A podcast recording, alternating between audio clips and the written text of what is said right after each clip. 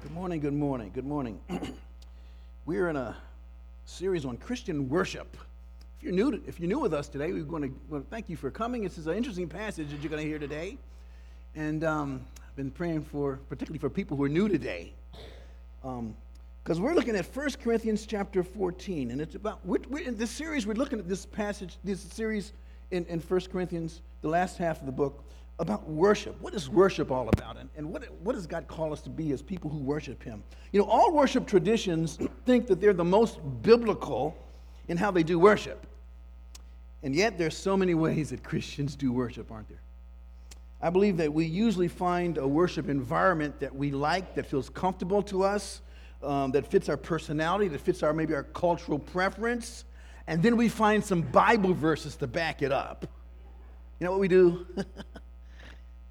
What kinds of behaviors are appropriate in worship? What kind of things happen in worship? What about, what about in prayer? How do you pray? Do you pray kneeling? Like a kneeling bench? Do you pray standing? Do you pray silent? Do you bow your head? Do you all pray together out loud? Do you pray while one person, like Jeff, prays, an older, older shepherd's prayer, and we all pray silently? Do we pray with total non music, or do we pray with music underneath? I've seen it all. What about music? Do, do we sing hymns only, or choruses only, or instrumental music, or no, music with just vocal cord, no, no musical instruments? With, do we do solos like we just heard one? Do we, do we use piano? Do we use organ? There's organ back, back, back, back here, by the way. You probably don't see that. Do we have a band, an orchestra? What about dancing to the music? What kind of dancing? There's lots of kind of dancing in Christian music, you know. What about preaching? Preaching. Do we preach when people can people say amen and, and, and call response? Or is it just to be quiet and listen and take notes? Should, it, should a sermon be 20 minutes? 40 minutes? 60 minutes? Paul preached one day and until midnight, guy fell out the window. Remember that story in Acts? Paul, Paul laid hands on him, healed him, and kept, then went back to preaching till morning. Aren't you glad I'm not Paul? do you preach with children in the room, or do you let them make them leave because it's too hard for them to understand? Do you, do you use visuals? Do you have an altar call at the end all the time? what, what is appropriate? What is normal? What about emotional response in worship? Do we clap? Is it okay to raise hands? Is it okay to weep? Is it okay to laugh? Is it okay to speak in tongues? We'll talk about that later today. Is, what about being slain in the spirit, knocked down flat? What about running around the church? I've seen that. What about this thing called holy barking? I have not seen that. Holy barking, the Toronto blessing. Everybody has expectations about what are good, normal, appropriate practices in worship. And everybody thinks they have biblical warrant for their practices. Some of these decisions are based more on cultural preferences and not on biblical mandates. And, and some of that's okay. People are different. What is biblically appropriate? What is culturally appropriate? How, how do we make it particularly in a multi ethnic, multicultural worship setting, how do we figure out what's allowable, wh- where the boundaries are, what's appropriate? These are big questions that churches wrestle with.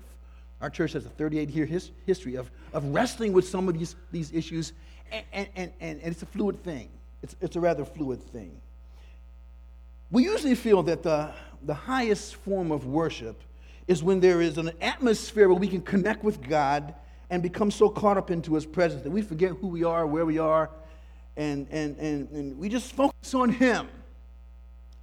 That's a false assumption. What about fellow believers? What about unbelievers?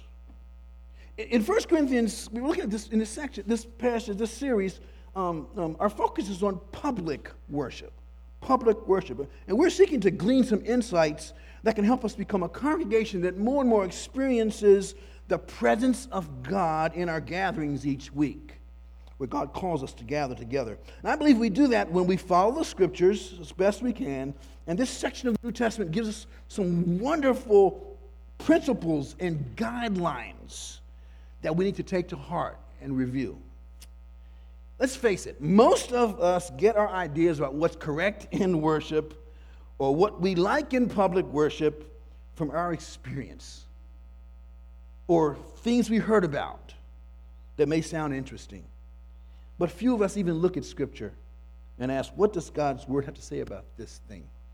So we're seeking to do that in this series as we walk through some of these, these passages here in the second half of Corinthians. And today we're going to spend time in chapter 14, which, as I said, is a very challenging passage.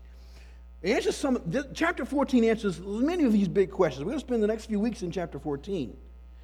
Um, today, let, us read verses 1 to 19, verses 1 to 19 of 1 Corinthians 14. And I want you, as we read, I want you to listen for the words build up, build up, or upbuild. Pursue love and earnestly desire the spiritual gifts, especially that you may prophesy. For one who speaks in a tongue speaks not to men but to God. For, no one utters, uh, no one understands him, but he utters mysteries in the spirit. On the other hand, the one who prophesies speaks to people for their upbuilding and encouragement and consolation. The one who speaks in a tongue builds up himself, but the one who prophesies builds up the church. Now, I want you all to speak in tongues, but even more to prophesy. The one who prophesies is greater than the one who speaks in tongues, unless someone interprets, so that the church may be built up. Now, brothers, if I come to you speaking in tongues, how will I benefit you unless I bring you some revelation or knowledge or prophecy or teaching? If even lifeless instruments such as a flute or a harp do not give distinct notes, how will anyone know what is played? And if the bugle gives an indistinct sound, who will get ready for battle? So with yourselves, if, if with your tongue you utter speech that is not intelligible, how will anyone know what is said? For you'll be speaking into the air. There are doubtless many different languages in the world, and none is without meaning. But if I do not know the meaning of the language, I will be a foreigner to the speaker, and the speaker a foreigner to me. So, with yourselves, since you are eager for manifestation of the Spirit, strive to excel in building up the church. Therefore, one who speaks in a tongue should pray that he may interpret. For if I pray in a tongue, my spirit prays, but my mind is unfruitful. What am I to do? I'll pray with my spirit, but I will pray with my mind also. I'll sing praise with my spirit, but I'll sing with my, I'll sing with my, my mind also. Otherwise, if you give thanks with your spirit, how can anyone in the position of an outsider say amen to your thanksgiving when he does not know what you're saying? You may be giving thanks well enough, but the other person is not being built up. I thank God that I speak in tongues more than all of you. Nevertheless, in church, I would rather speak five words with my mind in order to instruct others than 10,000 words in a tongue. God's word for us today. My title is The Goal of Our Gathering. The goal of our gathering. Why do we gather? You know, we, we tend to do what, what is natural without thinking about other people. That's our default. We don't really think about others, and that can be our problem when we come to worship especially in a diverse setting. We've talked about in this series. But I want you to understand that when we gather for public worship, we're to, we glorify God by thinking of others. We glorify God by thinking of others. And as you've heard, this text talks about some controversial things, such as the gift of tongues and interpretation of tongues and prophecy. And going verse by verse through, through these chapters forces me to have to tackle some of these controversial topics. And when we get, when we get beyond the, the controversies that have been associated with these so, uh, spectacular or extraordinary gifts, and you boil it down to the bare bones, you know what this passage is about? Communication. About communication. The text is about verbal communication during public worship, and Paul has laid the groundwork by discussing the fact in chapter 12 that God gives his people a variety of gifts, and, and we should seek to lovingly express those gifts. Love, chapter 13. Lovingly express those gifts. Chapter 13 about divine love, agape love, the love of Christ. that has been shed abroad in your hearts by the Holy Spirit, as it says in Romans 5. The love that Christ gives to his people by faith. The love that is the fruit of the Spirit in our lives. Love. The love that should govern the attitude and the perspective that we bring to the gift discussion. That's why we have chapter 13 before chapter 14. Paul's setting us up. He's saying, before I get into this controversial stuff, I want to say, love must reign. See, the Spirit's fruit of love is more, much more important than the Spirit's gifts. You say it again. The fruit of the Spirit is more important than the gifts of the Spirit in our lives. We, we don't get that backwards. So, in this passage, you see, Paul seeks to downplay the tongues gift, which apparently the Corinthians thought was the best, highest gift. He calls for a kind of public communication that's understandable by all, that builds up believers and that points unbelievers even to hear and see and experience Jesus. So, as we gather in public worship, Paul urges us to remember three things. Here's my outline the priority of prophecy over tongues, verses 1 to 3, the priority of edification or building up as the ultimate goal, verses 4 to 12, and the priority finally in verses 13 and 19 of understandability. I'm going to use that word of understandability, which shows respect to outsiders. The priority of prophecy, the priority of edification, the priority of understandability. First, the first three verses. See, communications in tongues is allowable, he says, but communication in, through prophecy is preferable. Look at what he says. He says, Pursue love, reminding him of what he's just talked about in chapter 13. Earnestly desire the spiritual gifts, especially that you may prophesy. Especially that you may prophesy. Paul is addressing their problem and the problem of many people they think that speaking in tongues is a sign of great spiritual maturity. No, love is. Love is. The fruit of the Spirit is, is the measure of maturity in our lives. In verses 2 and 3, he compares tongues and prophecy and clearly says that prophecy is more important. Tongues, speaking only to God, but prophecy edifies, encourages, consoles people. We'll look later at prophecy in, in, in the passage, but let's first talk about tongues. In the book of Acts, in the New Testament, tongues comes on the scene. The day of Pentecost, 120 believers in Christ are there. The gospel, came, they came, the Spirit fell on them, and, and they spoke the, the, the, gospel in foreign languages to the people gathered in Jerusalem. The New Testament church was birthed. Many know that that was the reversing of the, of the curse of Babel, the Tower of Babel, when God brought, scattered the people and brought languages. This was a, a reverse of Babel. God is now not scattering, He's uniting. And He's uniting, He uses language and communication to show uh, uh, unity. That, uh, yet it was a unity with diversity. They spoke the same message, but in different languages. A unity with diversity. See, but, but in, in, in the New Testament, the people of God are no longer confined to a specific group now, no to, to ethnic Israel, to one language, Aramaic or Hebrew. No, the doors of the church are now open. wide open for the nations to enter in, just as I am, without one plea. I don't have to be Jewish, just as I am. We enter in to the grace of God. And, and, and so God used the gift of tongues to do that in Acts in an early church, the first part of the church. Now, prior to the 1960s, um, the gift of tongues was relegated to seasons of awakening in our country, where revivals would happen and, and awakenings, the probably most famous was Azusa Street revival. I've talked about that before in the early 1900s, early 20th century. Out of Azusa Street revivals in California came a, a list of denominations that really promoted the gift of tongues as very, very important part of one's life in Christ. In fact, many said you could not have Christ unless you had that, that particular gift. And uh, most denominations basically put them aside as the, the, the, the, common phrase was those are the holy rollers. The holy rollers who thought they were more holy because they had an experience in the in emotional worship. Holy rollers was, is the phrase that was often used. Uh, until in the 60s, something happened inside of denominations. the holy rollers became part of what was happening in the churches, and they said, oh, we've got to take a second look at this.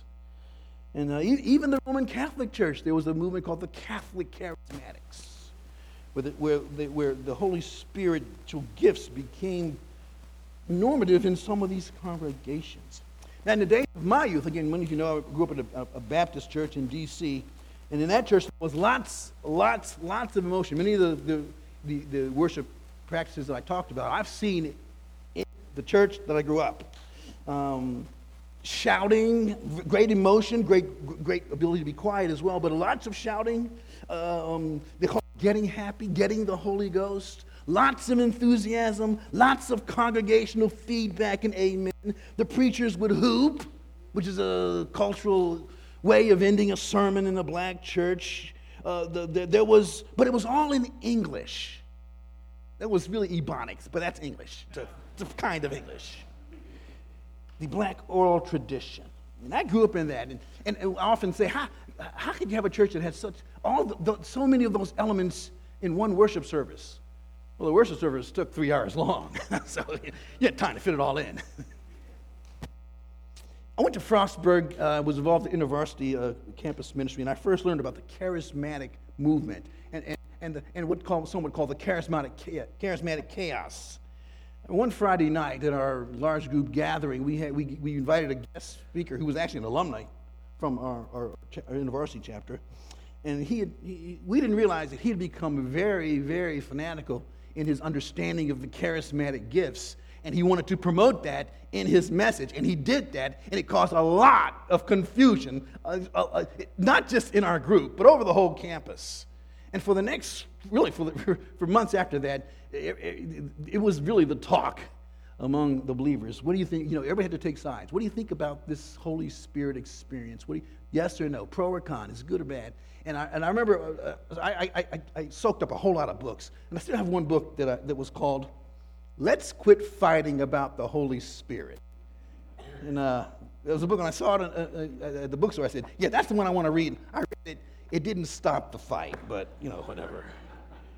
But you know what? I was thinking about this.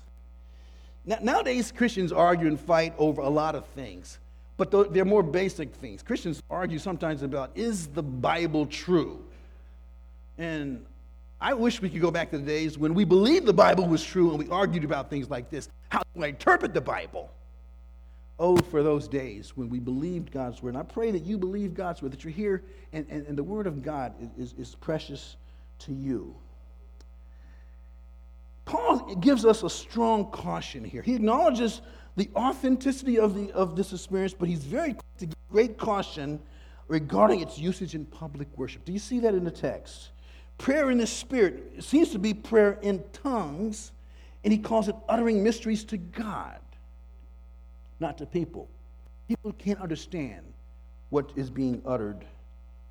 Now, this is consistent with our church's application of this. We want public communication that builds up the body rather than dis- public display of tongues. Now, whether you're the one who believes that this gift is still valid, and maybe even you use this gift. Uh, um, we believe that it's no longer a gift that is needed for public. Our public words are to be spoken with a clear purpose so that others can be built up in their faith. So we worship in the primary language of the gathered people. That was the principle of the Reformation, by the way. They called it uh, worship in the vernacular, the vernacular language of the people. Uh, you know, the, the, the Roman Catholic Mass was in Latin.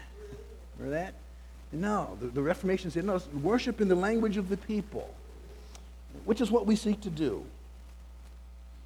We, you might notice that sometimes we do in, in, in, some of the songs, we have songs that are in different languages, we always put a translation of what, what those words mean. That's important. The prior, priority, you see, is, is of prophecy over tongues is what Paul has talked about in these first three verses. He's going now. the second thing is the priority of edification, of building up the body, verses four to twelve. See, communication that edifies or builds up me is allowable, but communication that edifies us is preferable. You see it again. Communication that, that builds up me is okay, but communication that edifies all of us. That's what's to be preferred in public worship. So he, he, in verses 4 to 12, he talks about that. He speaks of prophecy. In verse 3, he talks called prophecy upbuilding or encouragement or consolation. And six times in the text, he talks about this idea of building up the saints. Now seems to say that tongues, when it's interpreted, is helpful. It's as helpful as prophecy can be. Why? Because with an interpretation, something's being communicated that can build people up, that can edify other people. Let's talk about the gift of prophecy some. We'll talk about more in a few weeks, but in the Old Testament, there was the gift of prophecy by the prophets, predictive prophecy, predictive prophecy, telling the future, um, God giving a prophet divine knowledge about what was to take place under the unction of the Holy Spirit. And Deuteronomy 18 is an important passage. It says if the things that the prophet says were going to happen didn't happen, you know what the penalty was? He was to die. So it's pretty important that it's pretty important that what you said happened was going to happen if you're a prophet. Then there was, there, there was the declarative element of prophecy, where it was just speaking forth, declaring, authoritative declarations. Thus saith the Lord, as the Spirit gave unction. In the New Testament, gift of prophecy, the, the apostles, of course, are replacements for the Old Testament prophets. They were the agents of divine revelation. And, and um, again, there's predictive prophecy. We see the New Testament writers giving predictive prophecy, just like the Old Testament writers did. There's less of it, but there's some. But there were also other prophets who seemed to be more local in particular and fulfilled a temporary function in the infant church. And then there was, there was this de- declarative prophecy uh, as well. In Acts chapter 2, Peter said, he quoted Joel chapter 2, that the Holy Spirit would be poured out on the church so that men and women would have prophetic gifts, they would prophesy. We saw in 1 Corinthians 11 a few weeks ago that women were told that when they prophesied, they should have their heads covered. Later in chapter 14, we're going to see that the elders have the responsibility of evaluating or weighing the messages of the prophets. 1 Thessalonians 5 calls it the testing of the prophets. We'll see that later as we get into this uh, chapter 14 in a few weeks. An example of this predictive prophecy that being evaluated or tested, I believe, is in Acts chapter 21. I think I have that verse here for you, that passage. Let me read this passage.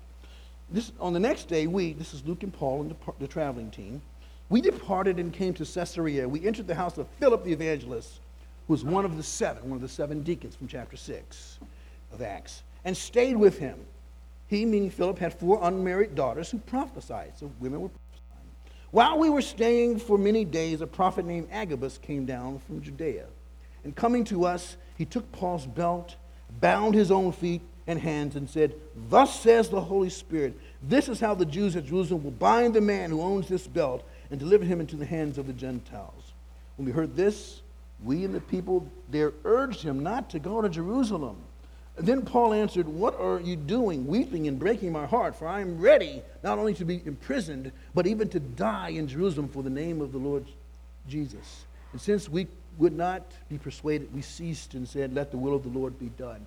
Interesting that there's, a, there's a, a, glimmer, a, glimmer, a glimpse of them weighing or evaluating this prophetic message. Corinthians, we'll see later in Corinthians, there's, a, there's an evaluation of, of prophetic messages that took place. So, in, in what sense uh, were the New Testament prophets ministering the Word of God? They had special prophetic gifts in the early New Testament, and they were essential because the early church lacked something that we do have now, and that's a full Bible. They did not have a full Bible yet. Back in chapter 13, Paul said the prophecy would pass away. Now we have a full Bible. We're sanctified by the truth of God. John 17. Sanctify them through the truth. Your word is truth. However, for the entire New Testament era, God has gifted preachers who still do have this declarative gift, of pro- this prophetic declarative gift, the proclamation of the good news about Christ. By men of God who've been especially anointed and especially appointed by God to preach the, the good news of Christ, just as the Old Testament prophets preached looking forward to Christ, we preach looking back to what Christ has done to explain what Christ has done and give it contemporary application. But Paul's point, even in this transitional phase where prophecy is passing away, is that the purpose of tongues, of interpretation of prophecy, the purpose of it all is still edification, building up of one another. Now, just a, a caution. I, I, do not believe that revelation is continuing. I hope you understand that. I don't believe that, that God is still giving continuing revelation. One of the, the issues that happened to me when I became ordained in, in our denomination was that the way I explained my position on this, I flunked the first time because they said, no, no, no, no, no, you believe in continuing revelation. Go back and study it some more. So I went back and studied it some more, and then I explained it in a way that, that, that okay, we now, now you do believe that, that, that, that the Bible is complete. So, uh, so if, if, you're, if you're thinking that, I, that I'm talking about a continuing revelation, a continuing, that, that the, the canon of Scripture is still open, that is not what I'm saying. Paul uses a great illustration in the passage in verses 7 and following. He uses illustration of a bugle. A bugle. In the military, a trumpet has distinct sounds to communicate distinct things. Maybe you've been to a military funeral, you've, you've heard taps. Okay, when you hear taps, you know that someone, it means something. It, it, there's meaning to those notes. Uh, the trumpet blows in a battle, a particular sound means for the troops to retreat. Other notes mean that the troops are to advance. And Paul, Paul is saying that, the, the, that there's communication. It's not just noise, it's communication because people understand it. Because it's understanding that's important. Nonverbal communication in church music, instrumental music, art, drama, the Lord's Supper. These are, are, are aids to our worship, but they never can stand alone. There must be meaning given through, through words, through communication. Now, communication for the purpose of edifying and encouraging others, um, uh, pointing someone to everyone to Jesus as the only hope in a fallen world is what we should be doing. Someone has said we're, to comfort the afflicted and afflict the comfortable, pointing people to Jesus Christ. Now, in the text, Paul acknowledges that the, in the public worship of a healthy church, there will be people who are at various stages of maturity, various stages of understanding Jesus and belief in Jesus. So he moves on to the, this, what I, what's my third point here, which is very brief because he's going to talk more about this in the next paragraph, which we'll look at next week. And this is the priority of understandability. This understandability, not just for those who are, who are believers, but to what he calls outsiders, uninitiated, the outsiders. Communication is to be done in the local language because of the awareness of outsiders. So, the purpose of communication in public worship is not so that, that the one communicating can, can feel good or even be taken up by the Spirit or have angelic, ecstatic experiences. No, that's not the purpose.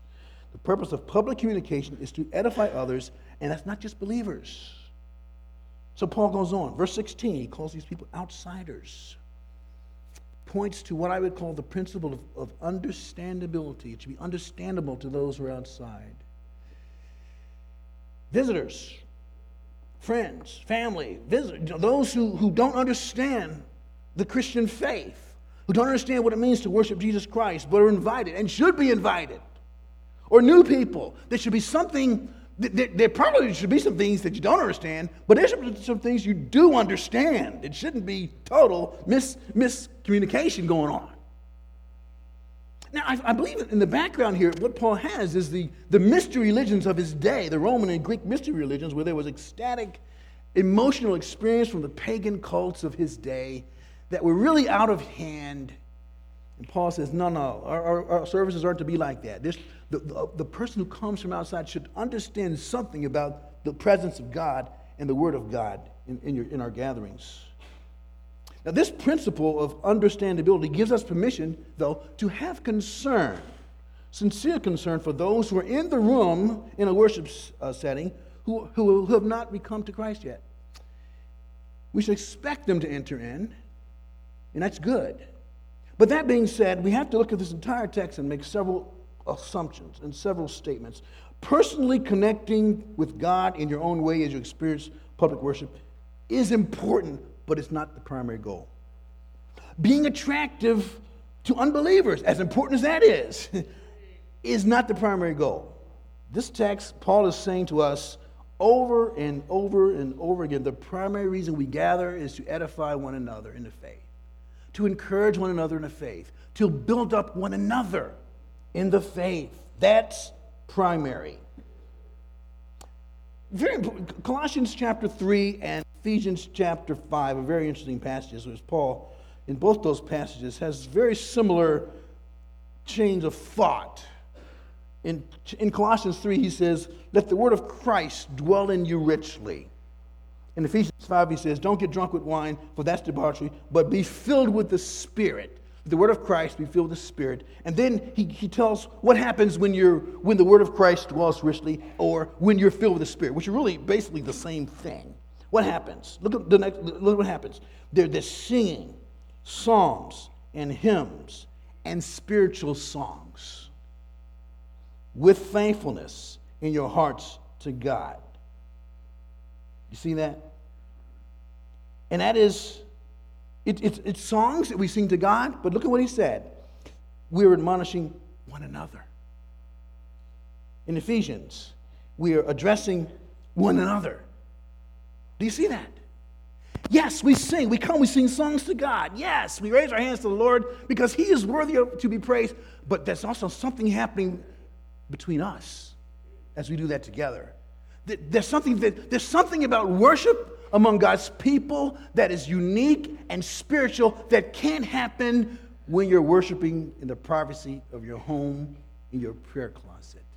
Something more happens in our relationships and in our sanctity, in our growth in grace when we do it together. Now, again, it starts with a melody in our hearts, thankfulness in your hearts to God. Yes, it's to God but psalms and hymns and spiritual songs. And we can talk more about the various types of songs. We don't have time to do that. But it's not just psalms, it's not just hymns, it's not just spiritual songs. It's, it's, it's, it's, it's all these things together. Well, one of the things I said earlier is that every church develops a, church, a culture of what's normative and acceptable in worship, right? We at Faith, uh, uh, a Christian fellowship, uh, we're here, and, and often people think we're a non denominational church. We are not. Surprise.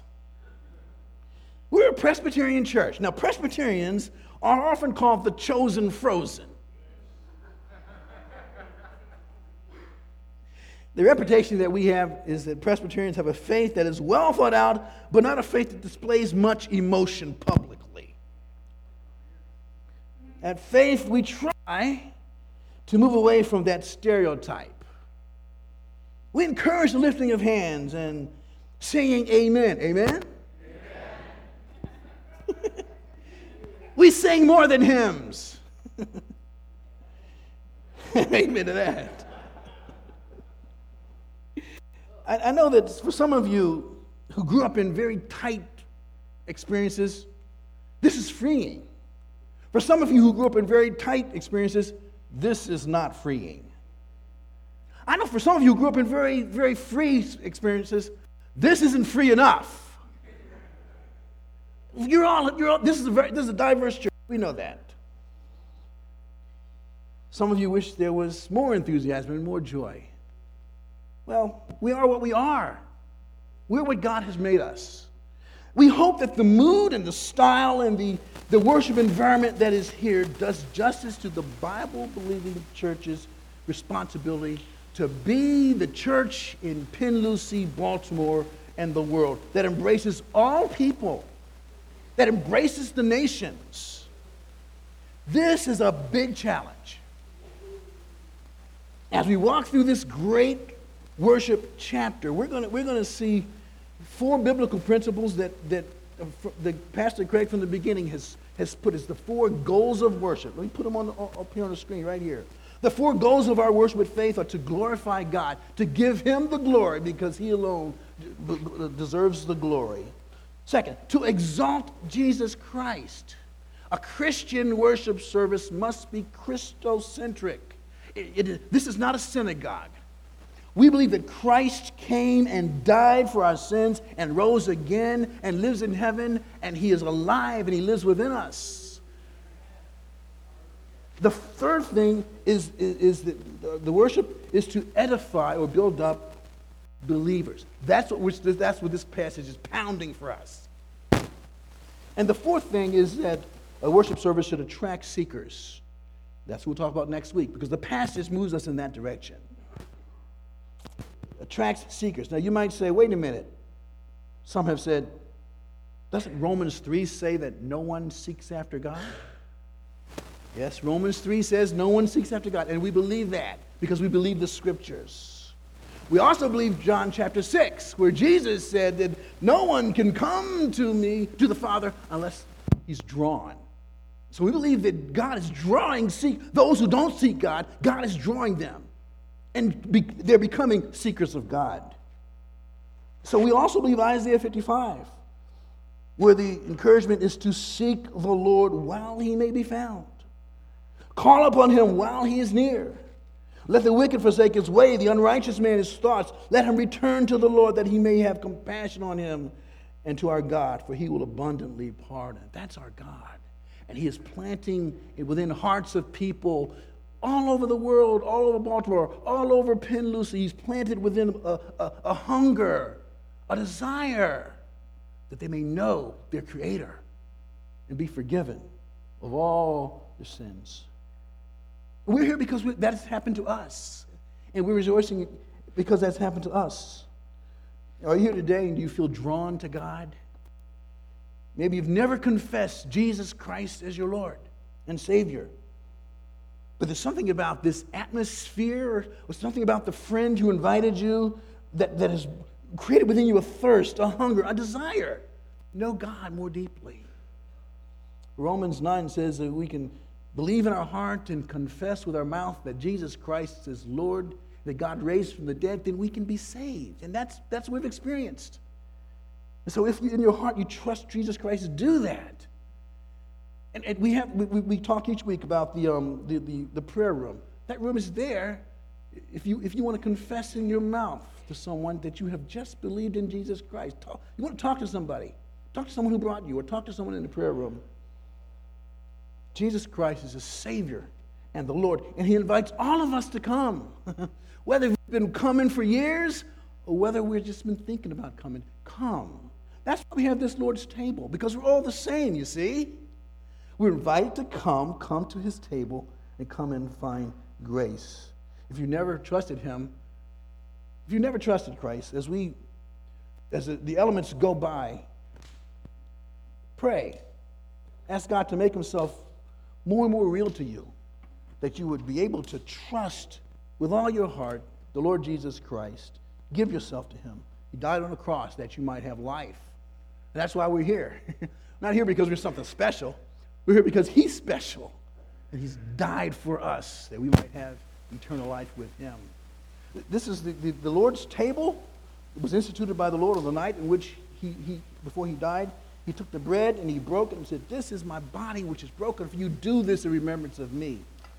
He took the cup, that Passover cup, and said, This is the cup of the new covenant. The new covenant shed for the remission of sins, the sins he was going to uh, pay for that very next day. Whenever you eat this bread and drink this cup, you proclaim or announce his death till he comes again. Let's ask officers to come forward, those who've been designated, as we continue. This, this table is, is for those who, who, who love Christ and who are repentant of their sins and in fellowship with God and his church and, and, and, and, and want to receive the grace that is there, that is here in these elements. It's God give you a greater sense of, of his love for you and of your forgiveness. It's for those who say, I need it, who, who are sinners, and say, I need the blood of Christ to continually cleanse me of my sin.